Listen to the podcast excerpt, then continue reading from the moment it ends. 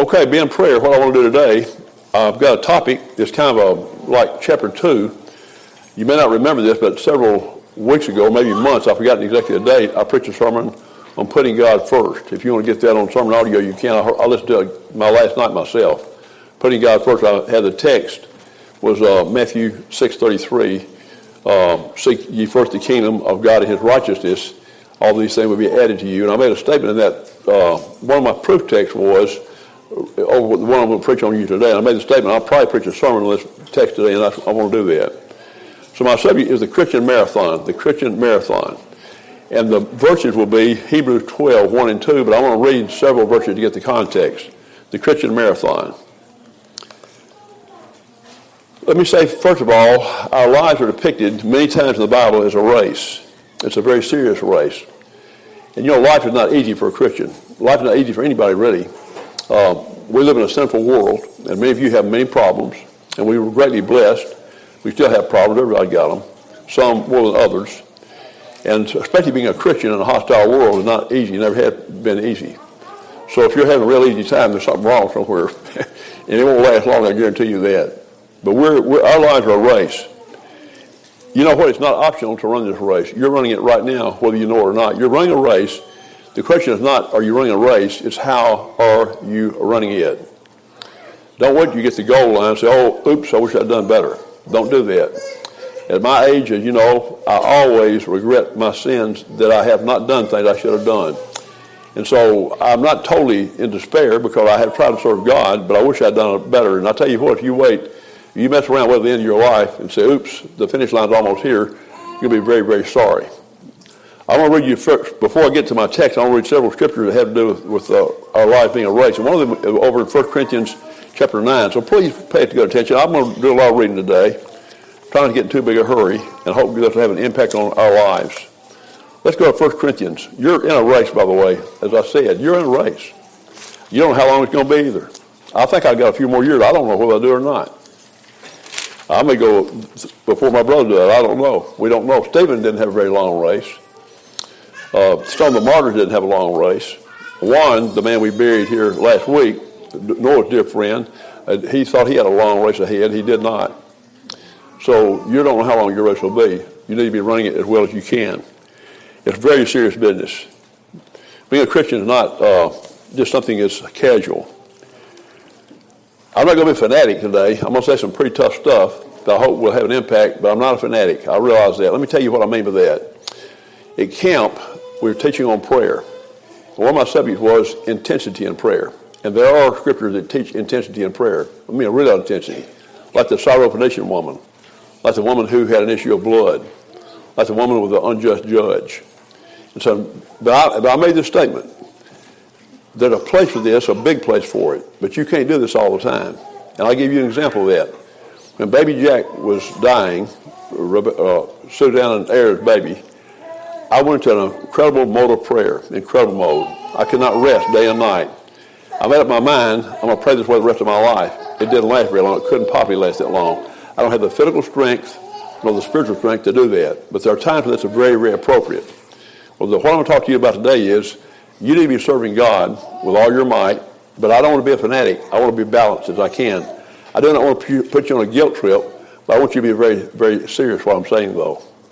Uh, so let's read now in 1 Corinthians that Paul thought it very important to run this race with vigor and with uh, purpose so let's read a few verses here in 1 Corinthians chapter 9. Know ye not that they which run in a race run all, but one receiveth the pride, so run that you may obtain. How about that? So run that you may obtain. This is not just a casual race. You need to be so running you may obtain. And every man that striveth for the mastery, and he's talking about wrestling here, is temperate in all things. He's self-controlled. He's training himself. You got to have some training, and you got to behave yourself in certain ways. You're going to be successful in a race or in an athletic contest. And every man that striveth for the mastery is temperate in all things. Now, they do it to obtain a corruptible crown. We an incorruptible. This is not talking about work salvation. It's talking about perseverance. I therefore so run, that is uncertainty. Are you running uncertainty today? I ask you that question. Are you running uncertainty? Kind of spurt here, spurt there. Uh, give God kind of a tip of the hat, or consistently trying to serve Him with all your might. As you get older, do be, even better. We ought to be getting more sanctified and growing as we grow. Are you growing in grace and the knowledge of the Lord Jesus Christ? I ask you that question to consider. I therefore so so so run not uncertainty, so fight I. This is talking about the, those I mean those uh, uh, in the Coliseum boxing matches, real serious stuff. Not not even one that beateth the air. I'm not shadowboxing. Are you shadowboxing? Uh, if you have some sin that's bothering you, are you just kind of shadowboxing it? Are you hitting to get rid of it? You know, those, those are gladiators. They had, you talk about, you heard about brass knuckles? They had something more than brass knuckles. When they hit somebody, it had an impact, maybe break a jaw. That's what we ought to be doing with our sins. Are you fighting, or are you just shadowboxing? There have been times in my life I've shadowboxed. There have been times I have not shadowboxed. I ask you about that. But I keep under my body. I've got some self-control over my body here. You know you're not your own. Another scripture says in Corinthians letter, you're bought a price. Therefore glorify God in your spirit and in your bodies which belong to the Lord. The body you've got that God bought with his blood belongs to him. How are you using your body? I keep under my body and bring it into subjection. I'm, I'm, I'm controlling my body, they're letting my body control me. That's really hard work. Can't be done without the Holy Ghost. We have to be focused in that. I keep under my body and bring it into subjection, that by, lest that by any means when I preach to others, I myself should be a castaway. Paul did not want to be a castaway. Now, he was not talking about going to hell.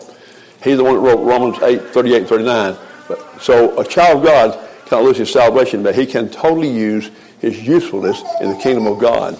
The thing you ought to dread the most is the Lord won't use me anymore.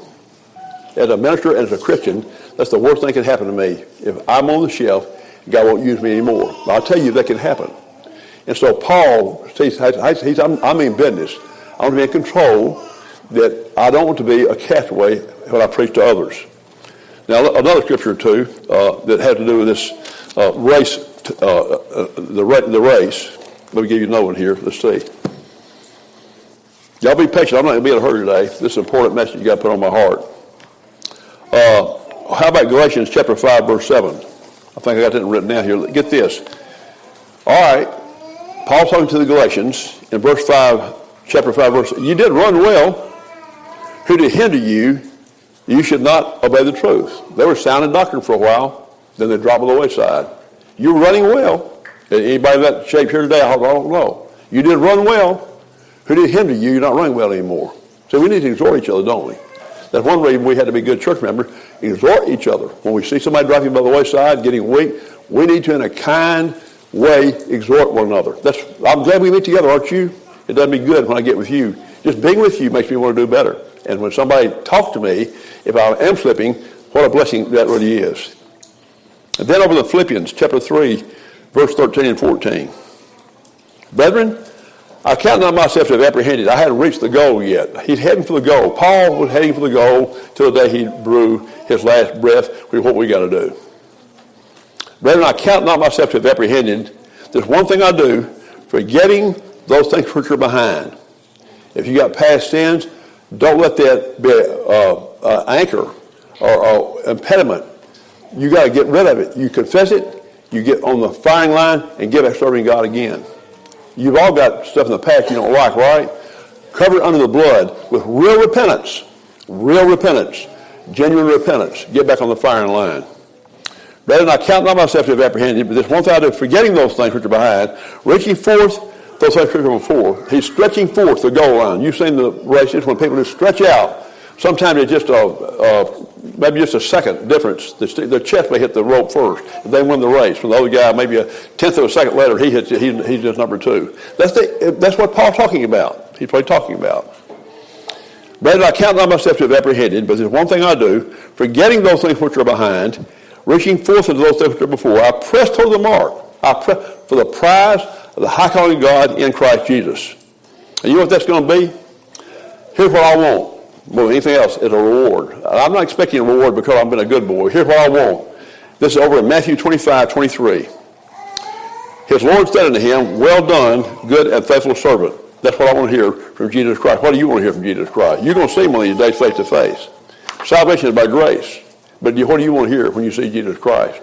I hope I can hear, Well done, my good and faithful servant. Okay? All right, now, let's go ahead and read the context over here in Hebrews chapter 12. I'm going to read several verses. I'm going to preach on verses 1 and 2. And the, the, here's the, the, the uh, title again, The Christian Marathon. The Christian Marathon. Let's read a few verses. Let me get in the right book here first. I'm still on Corinthians.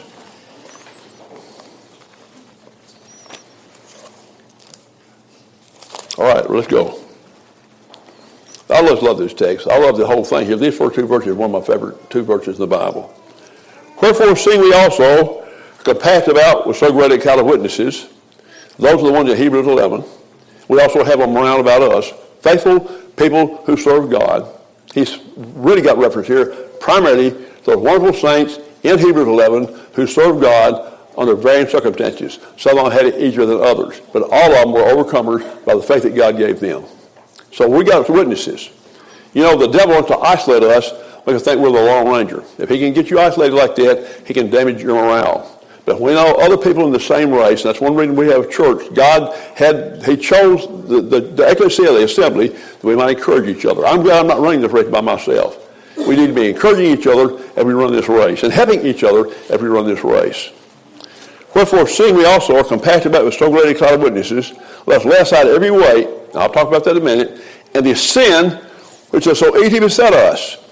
Let us run with patience, that's endurance, the race that is set before us looking to Jesus, unto Jesus, the author and finisher of our faith, who for the joy that was set before him endured the cross, despising the shame, is set down on the right hand of the throne of God. Every clause there is good. if I really preach this thing, it could take two hours. I won't do that. Just those two verses. So you do some meditating on these two verses and chew on them, what you get out of them. For consider him that endured such contradiction of sinners against himself. See, he's talking about we're going to have a tough time running this race. We look at Jesus Christ who had a tough time, but you guess who ran the only perfect race? Christ ran the only perfect race. God gave Jesus Christ a race to run. He ran it and he crossed the goal line. Complete success. Isn't that wonderful? We need to emulate him and we run our race.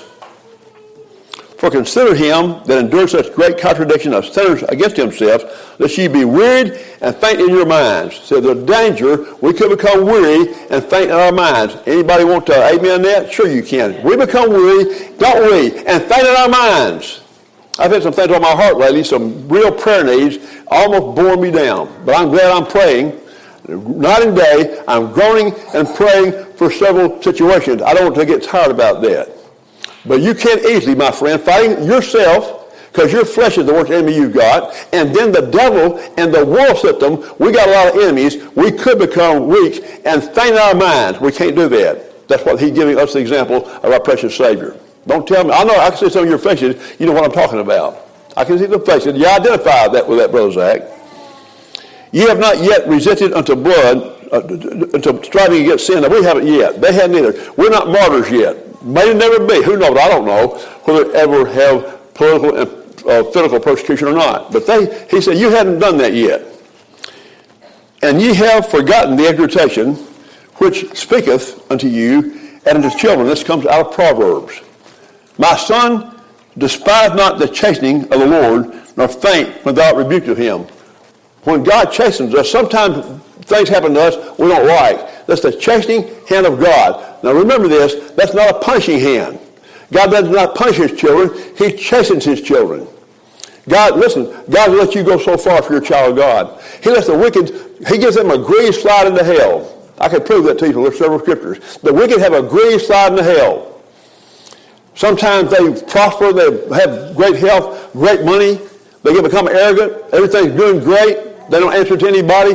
God won't let that happen to his children. Right, sooner or later, God knows how to bring us to heal, and I'm glad he does.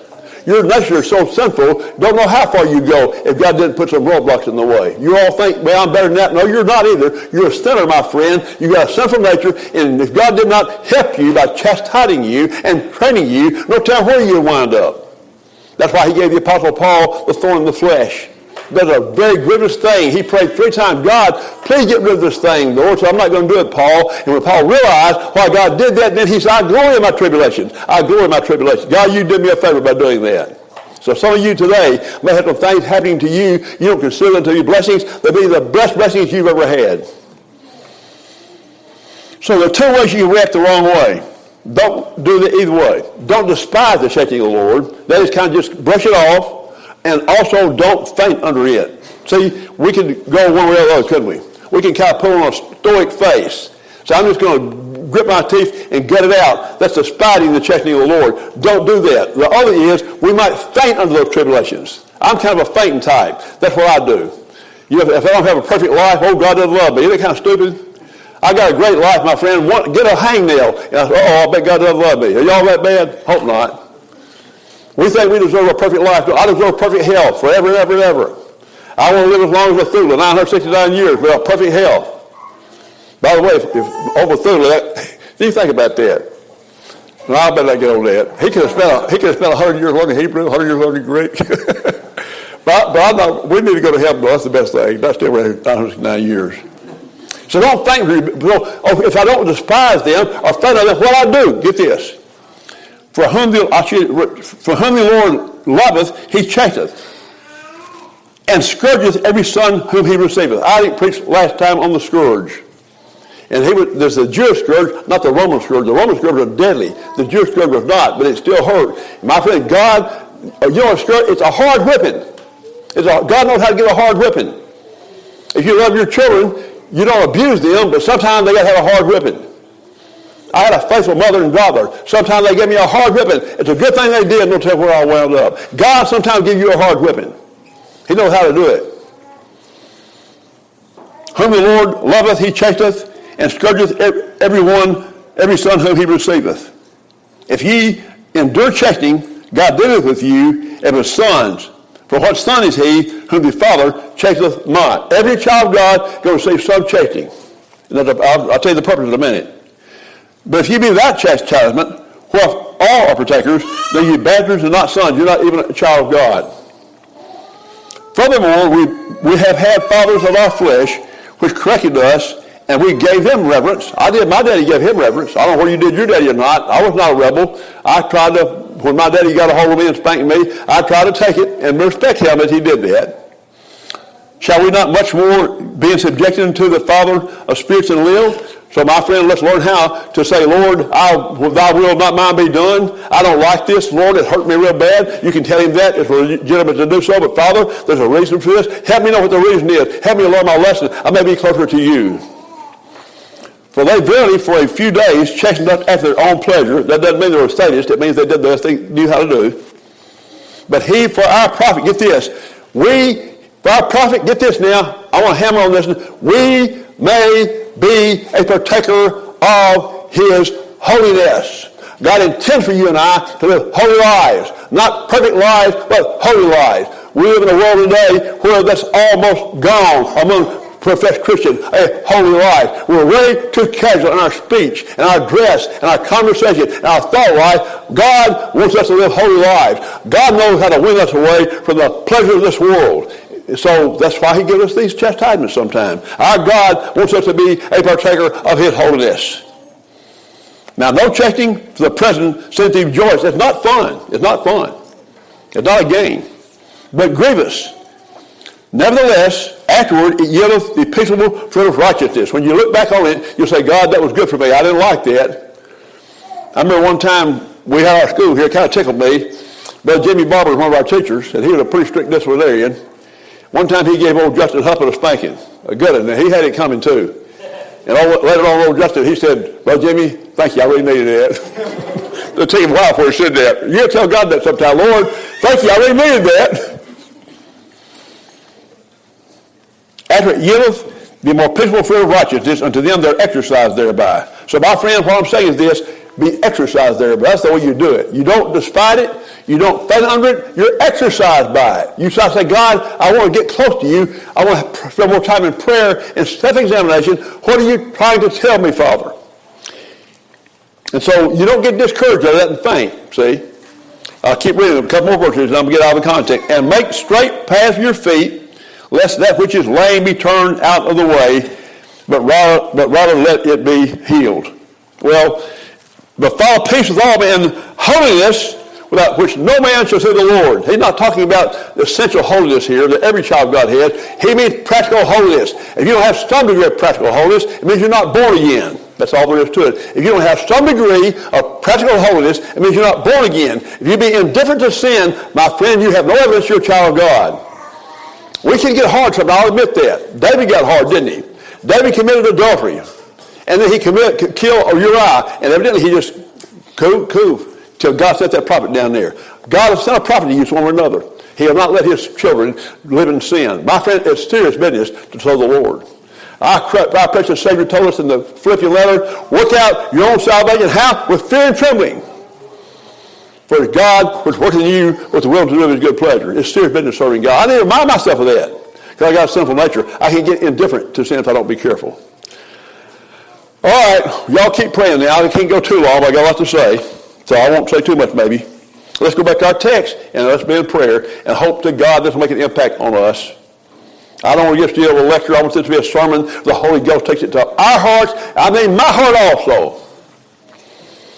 Wherefore, seeing we also are compassed about with so great a cloud of witnesses, let us lay aside every weight, the sin which us will easily beset us.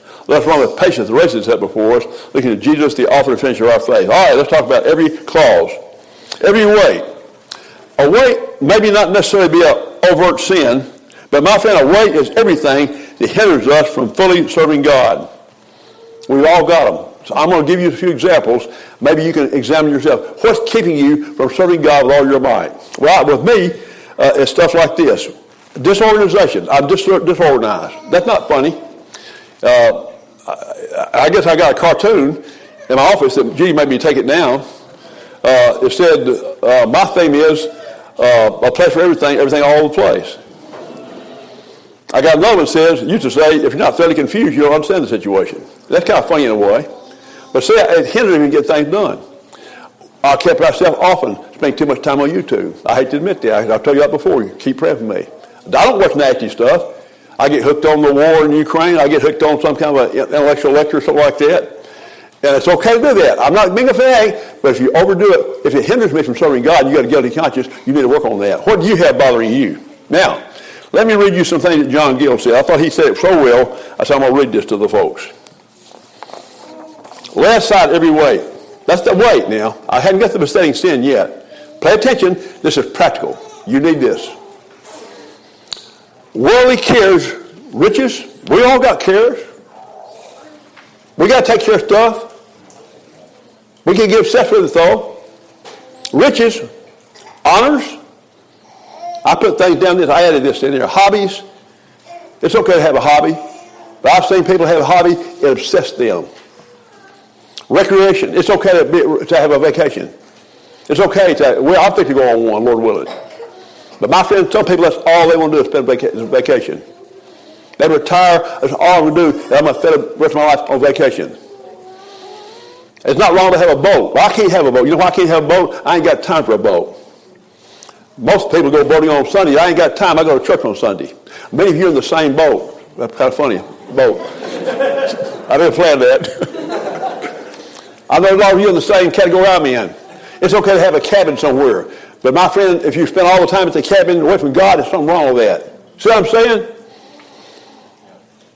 Camping, it's okay to go camping, but all the time on Sunday, when you out there, it's fun out there in the woods. I like the woods. But here's what Gill says. Also, worldly cares, riches, and honors are not immoderately pursued. I told you I don't want to be a fanatic. You've got to be your own judge, but immoderately pursued. It's okay to pursue some of these things, but not immoderately. At a rate, depressing the mind to earth, and a great hindrance in the work and service of God, and therefore to be laid aside, not that they are to be entirely rejected, say he got a good balance too, and not cared for and used, but the heart should not be set upon them or be over anxious about them. Old Gill was pretty good back in his day, wasn't he? So the weights. Let's out every weight. My friend, what's the weight? Examining ourselves often. How close are you to God? How are you in your Bible reading habits? How are you in your church going habits? How are you in your praying habits? We need to examine ourselves. What's really important. And there's some things or weights that I need to lay aside. The devil's got all kinds of great weights. And my friends, sometimes they fool us because they're not sinful in themselves, perhaps. But the Bible said they did it not. Who's going to run a marathon, my friend, carrying weights? Who's going to run a marathon wearing boots, see?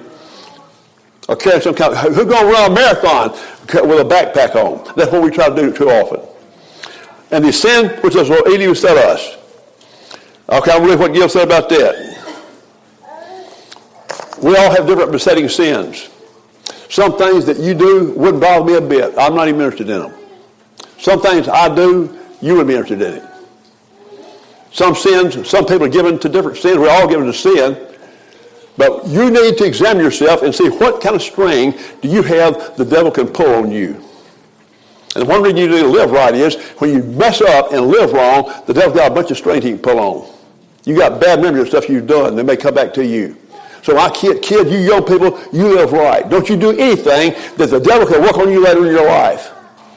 Keep your mind as pure and your body as pure and your habits as pure as you possibly can. Okay, here's what Gill said about Stephen. What he is most inclined to is most easily drawn into the commission of. He calls them constitutional sins. Some people have never had a drink in their life. Some people love drinking. So forth. Some people smoke. Some people never smoke. That, that, you know, that's just a, uh, a you think anything. So I, am just going to read that. I'm acting the Holy Ghost to make it real to you. Lay aside every weight, the sin which was even set us. And then he says, with patience, my friend, patience. That's the word means endurance. It literally means to remain under a burden. Hipomene, under a burden. Now, I'm going to read you some things about marathons. I know, uh, this, this is pretty good, I think. Because uh, this is a marathon race. We know right now marathon 26, two miles. The, original marathon 150 miles. Old Pheidippides dropped dead. He said, rejoice, we conquered. But our life is a marathon race. It's not a 100-yard sprint. It's a marathon. It takes patience. So let me read you a couple of things I thought might help you. Just maybe just get your mind going on a real marathon. I got this out of a Commercial Appeal a long time ago. Nicole DeBoom, winner of the women's division of the Memphis in May Marathon in 2004. Let me tell you what she said. I thought this was good. I thought so. I got a copy of this many years ago. With improved running, her only competition in this final mile of the race was her mental state. Sometimes that's our competition, is our mental state. The devil try to grind us down in the mind. For me, it's always a challenge to stay positive. Listen, this is pretty good stuff. Now, Bible is pretty good stuff. It's a challenge to stay positive. The whole race and not let the negative thoughts creep in. That I can give you a Bible on that. Finally, better whatsoever things are true, honest, just, and so forth, think on these things. If I let my mind be on negatives all the time, it's going to hinder me in my race. I need to have my mind on good things. No matter what you're going, no matter what, you're going to feel bad at some point during the race. And we will, my friend, feel bad many times in our race. Some people have a uh, unrealistic view of the Christian life. It's fun, isn't it? It's joyful. Great joy. Joy unspeakable and full of glory. But we all know we have some really tough time in life. No matter what, you're going to feel bad at some point in the race. Today, the last two or three miles of the race, I wanted to be done. You ever feel that way? I want to quit. You ever want to quit? I've wanted to quit before. I've wanted to quit. The devil wants me to quit. I want you to quit too. She stayed strong and needed to since she was being ch- chased by the Badmann, it's a real name, Badmann's a lady, who is regarded as the world's best triathlete. That was in the commercial appeal on May 24th, 2004. I thought it might be good to read that. Let me read you something else. This, I won't read too much. This is called Hitting the Wall. I did research on marathons. Hitting the Wall. The 26 two mile marathon is a challenging running event because of its duration. After two hours of running, by the 20 mile mark for fast runners, the body runs out carbohydrates. We can get a lot out of this, can't you? In glycogen. We're going to run out of stuff too if we don't replenish ourselves, aren't we? Just try. Just try serving God. Don't read the Bible this week. Give it a try. No, don't do that. Go ahead and give it a try. Get, go ahead and give it a try. Don't, don't get in the Bible. Don't make yourself in the Word of God. No, just leave it alone. See how fast you pass out. Don't look at the water of life. Go ahead. Just, just say better you're not doing it. Because of its duration, after two hours of running, by the 20 mile mark for fast runners, the body runs out of carbohydrates and glycogen, that's stored energy in the muscles, begins burning fat stores in the body for fuel. Runners call this hitting the wall. I think sometimes Christians, we hit the wall too. Now, I'm going to read one more paragraph. When you hit the wall, you may experience feelings of severe weakness, fatigue, confusion, and disorientation. You might feel slow, heavy, and weak if you keep going. Physical, ex- physical exertion becomes increasingly difficult. You may even start to experience muscle trembling and shaking, sweating, and lack of coordination. You see what I can do with all that, can't you? And what you can do with it too in your mind if you put some spiritual application on that. My friend, we get to feeling pretty bad sometimes, don't we? I know you do. I know I do. We're in a marathon. Run with patience the race that is set before you. Remember, an entire life is a race. I'm going to read you what Paul said at the end of his life. You're going to have a finish line one of these days. That's going to be a great time. But I want to read you what Paul said. I wish I could say this to some extent at least. He had a tough life. He had a good life, but a tough life. Don't ever say, I wish I was like the Apostle Paul. Don't, you won't spend a lot of time in jail. You'll get beaten about eight or nine times. Uh, you want people hating your guts and trying to kill you all the time. Well, if you, you that's what Paul had to put up with. He did it willingly because he loved the Lord. We may not have the same exact problem. We will have problems. We serve God. Let me tell you something. The Bible says, Yea, all that will live godly in Christ Jesus shall suffer persecution. That's the word of God. 1 Timothy, 2 Timothy 4 7. I fought a good fight. I finished my course. I've kept the faith. Henceforth, there's a crown of righteousness waiting for me. Not for me only, all that love the Lord. You're going to have a finish line. So, he says that's a race. But then here's how we run it. Here's the key. Looking to Jesus, the author and finisher of our faith. That's how he made it. You got to keep your eyes on the Lord. Some people pray today, and it really made me feel good because it's other things I want to say anyway. This is so practical. Looking to Jesus. Let's look at two or three scriptures. I'll turn to them, read them. Let's look at Colossians. Looking to Jesus. Look, keep your eye on the goal. Keep your eye on the goal. Colossians chapter 3. I'll read some more. Read two or three scriptures. Listen, this is practical. You might have to memorize some of these. We're running with patience the race that is set before us, looking to Jesus as the author and finisher of our faith. He's at the goal line. I'm, I'll cross the goal for you, uh, probably. I don't know. I'm probably the oldest guy here. I think I'm older than Larry Stanley, I believe. I'm not good looking as Larry. I wish I was good looking at old man like he is. I'll tell you what, folks, we got a goal we're going to go to. Let's keep our eyes on the goal. This life don't last forever. I don't want it to last forever. Do you? I'm not ready to go yet unless God wants me to come, but I, I'm, I'm, I'm out here one of these days. I'm out here one of these days. Looking to Jesus, the author and finisher of our faith. And by the way, he set the example. I'll finish that verse, then I'll go and read you some scripture. I want you to get on. Looking to Jesus, the author and finisher of our faith who for the joy that was set before him endured the cross, despising the shame, and sat down at the right hand of the throne of God. My friend, what kept Christ going? Now here's a man. He's a God man. He's a sinless man. But what kept Christ going? The joy that was set before him. That horrible cross he endured. He's thinking of the joy set before him. This will be over. I'll be completely victorious. And everybody I died for, I'll have with me in glory. I've done the Father's will the joy set before him. That's why Jesus Christ made it as a man, the God man, the joy that was set before him. He endured the cross, despising the shame, and sat down at the right hand of the throne of God. Now let's go to Colossians. Maybe you make, make a mental note of two or three scriptures I give you. Two or three scriptures only looking to Jesus is what my theme is right now. All right? Look at Colossians chapter 3, verses 1 through 4. Write these down now. This is looking to Jesus. This is not just, this is, this is truth. If ye then be risen with Christ, seek those things which are above where Christ sitteth on the right hand of God. Have you done that lately? Have you thought about heaven? Have you thought about the place where Jesus Christ is right now, the right hand of God? Well, if you didn't done it, get on it and start thinking about that. Every day think about that a little bit. Set your affection, your affection, what's your affection set on? Set your affection on things above, not on things on the earth. It's okay to enjoy the things on the earth. In fact, Christ is not a killjoy. He has given us richly all things to enjoy, but moderately, not immoderately. Set your affection on things above.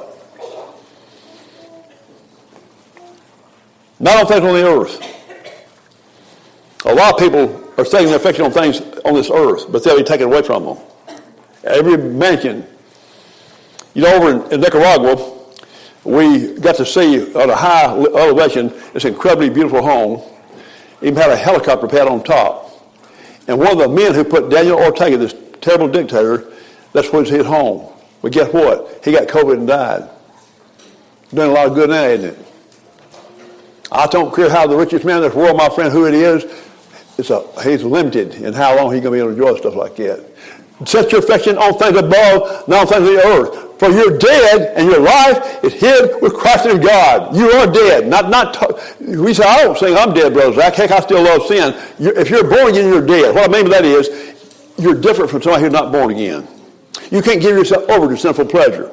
You can enjoy it for a season, but you cannot do it like an unregenerate would. You can't do that. God won't let you do it. His nature's in you. Set your affection on things above, not on the earth. You're dead. Thank God you're dead, and your life is hid with Christ in God. Isn't that, that's pretty safe, isn't it? Isn't that safe? My life is hid with Christ in God. I'm in the Father's, in Christ's hand, and He's in the Father's hand, sitting over in John. I'm pretty safe. You're pretty safe too. Think about that next time you get in trouble and get down. Now, the, even the best of all, is verse 4. When Christ, who is our, your life, He's your life, shall appear then shall ye also appear with him in glory. Looking to Jesus, the author and finisher of our faith. Let's go to 2 Corinthians 4. You all write these down. I got three of them for you. It doesn't take long to write three of them down, does it? Look at 2 Corinthians chapter 4. Here's how we make it. Here's how we make it. The Christian marathon. Here's how we do it. 2 Corinthians chapter 4.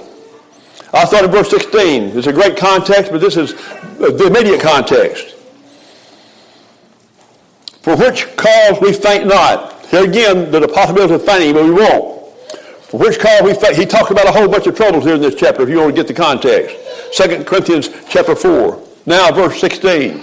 For which cause we faint not, but though our outer man perish, my brothers and sisters, our outward men are perishing. Our bodies are perishing. My body's is perishing. Yours is too. You young people may not believe that, but you wait a little while, you'll see. You know, yesterday I kind of had an example of that. I went down to the cleaners, and I walked in there kind of sheepishly. I said, you know what? I'm getting kind of old. I think I got two churches here. I don't remember what I do or not. And so she said, yeah, you got them in here. I think so. She said, I walked out, I said, I said sister, you stick around a while. It's going to get worse. My, my outward man fainting. It's fainting. It's perishing. But hallelujah.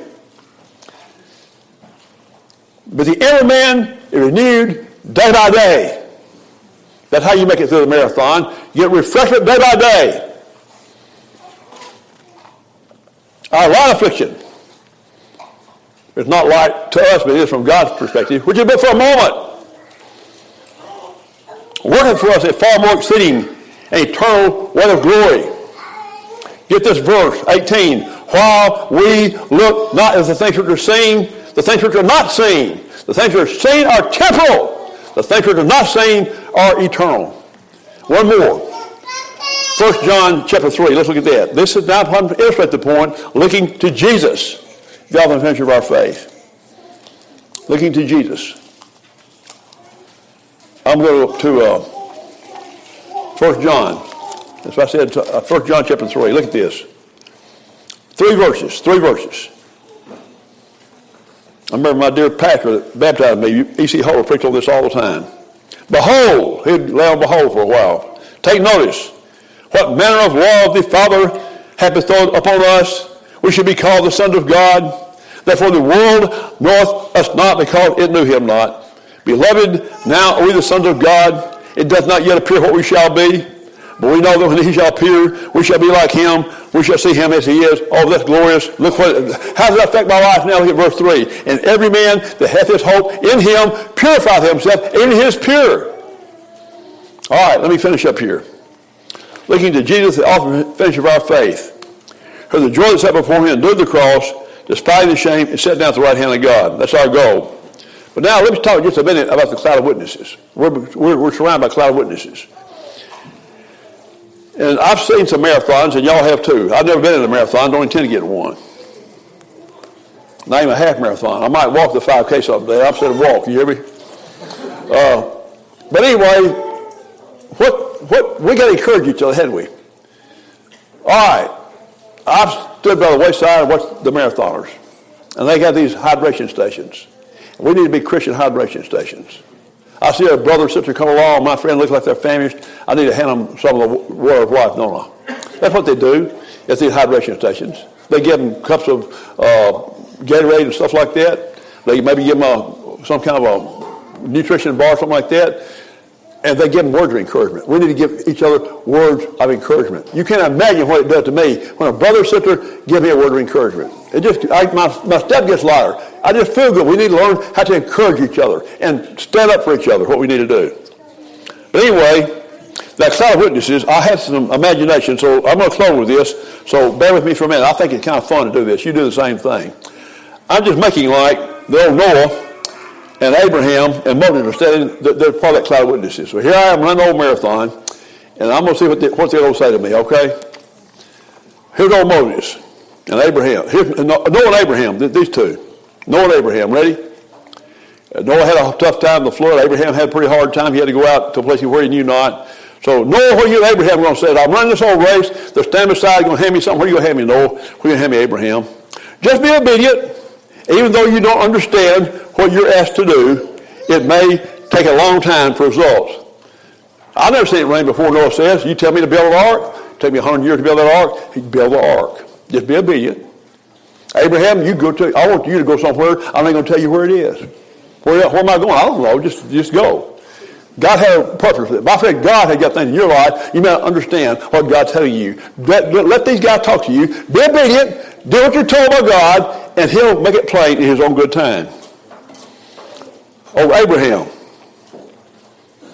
He, he's, he's going to give me two bottles of water. Oh, Abraham is. Remember that this world is not your home. Look for that heavenly home. Your most severe trial may come at the end of your life. He can tell both those two things. Abraham looked for a city which had foundation, whose builder and maker is God. But he also had his toughest trial at the end of his life. God said, Abraham, I want your only begotten son. Take him on Mount Moriah and sacrifice him. My friends, sometimes God's children have their worst trials at the end of their life. Sometimes they're physical trials. There are other kind of trials. That's what he could tell us.